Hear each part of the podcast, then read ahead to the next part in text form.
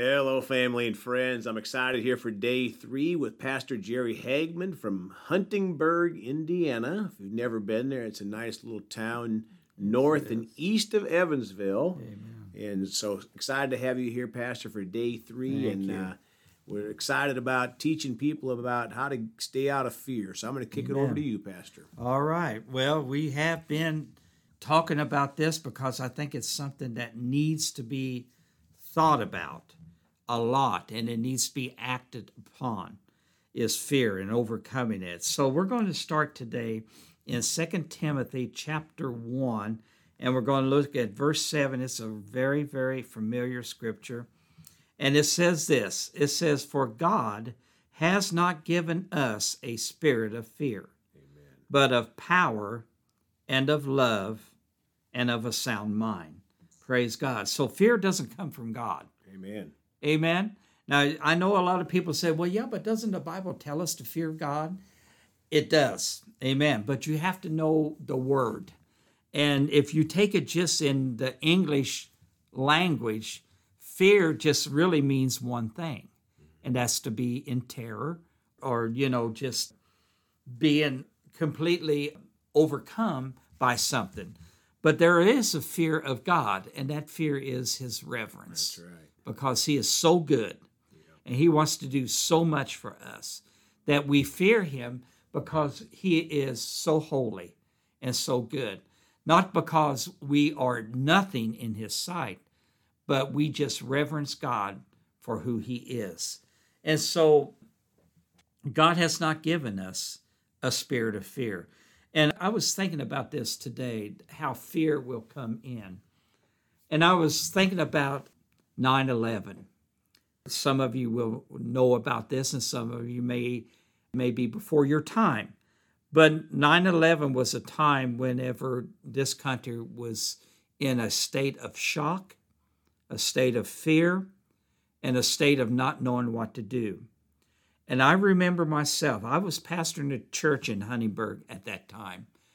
And uh, there was all kinds of rumors going around how gas prices were going to skyrocket and all kinds of different things, you know, with no real uh, foundation, foundational base to it.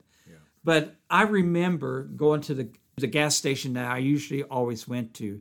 There was a line of traffic that was out on the street. There were so many people. And I remember this so plainly that there was an oppression that was trying to get off on me during that time. I mean, it was a literal heaviness mm-hmm. that I could sense, not just in my spirit, but almost in my physical body as well. Mm-hmm.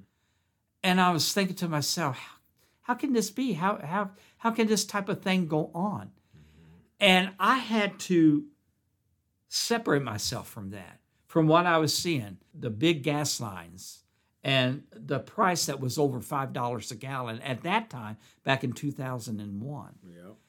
And you know, it was just ridiculous how it came in that quick and tried to overtake me. Mm-hmm. That's the spirit of fear. Yep. Fear is not an emotion, mm-hmm. it's a spirit. Yep. Now, it acts itself out in our emotions, mm-hmm. but it is not an emotion. Fear is not a healthy emotion, it is a destructive emotion. And it will take you into a place, it, it will cause you to spiral down into destruction if you allow it. Yep.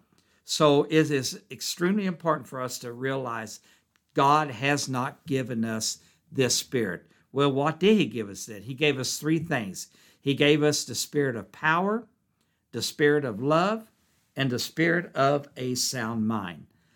We've already learned from our last time together that greater is He that is in us than He that is in the world. That's right. So that's where our power is coming from. It's not coming from the outside.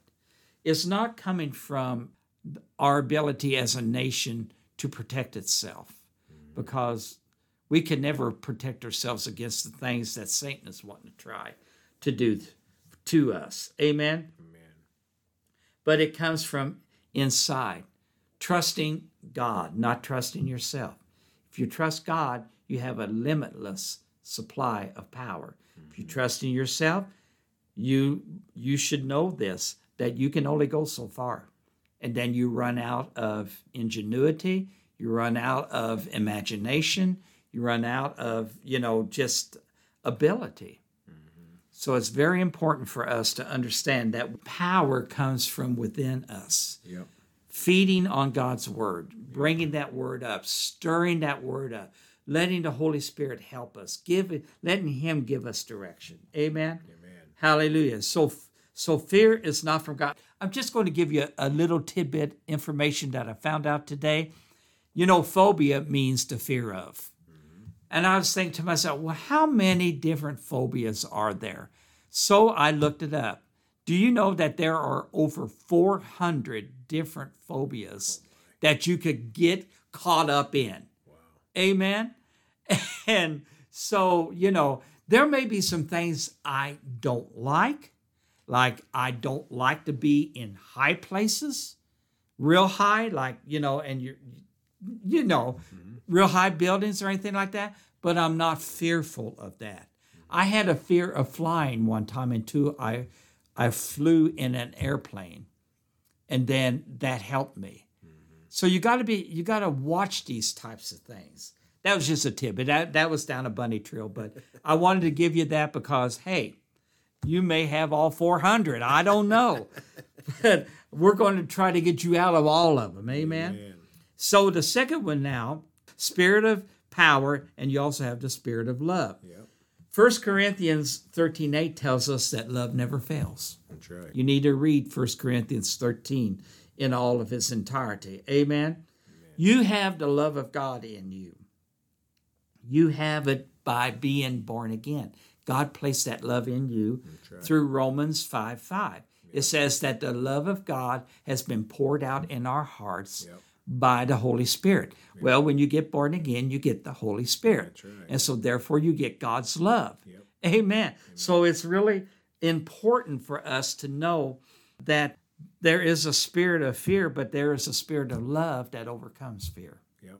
Amen. Amen. And then the sec- the last one is that you have the spirit of a sound mind. I really like this. I'm telling you, if you listen to some people today, you're thinking, where are they coming from? They're not coming from left field. Mm-hmm. They're completely out of the ballpark. Yeah. And telling you stuff and trying to get you to believe stuff that you know it's an insult to your intelligence just to entertain what they said Yeah. you would be better off to shut it off immediately when someone starts to say something stupid than to listen to it in its entirety. Yeah. I know you may be thinking, well, yeah, but they went to college. Yeah, but they have a degree. Yeah, but stupid people do that too. Mm-hmm. Amen. And so, sorry, I shouldn't have said stupid, but you know, we've got to make an understanding here that our mind has to be in our control. To have a sound mind means that you have a disciplined mind and you have self control of that mind. Our actions, listen to this. If we are fearful in our minds, then our actions will be accordingly. Yep. You'll be full of fear. You won't get. Won't. COVID showed us this. Yep.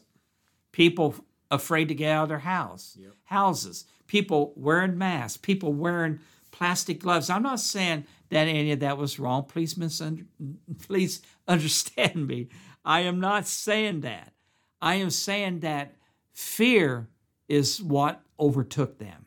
The fear of being completely over overwhelmed by this disease. But God has not given us that spirit. He has given us the spirit of a sound mind. Amen. Amen.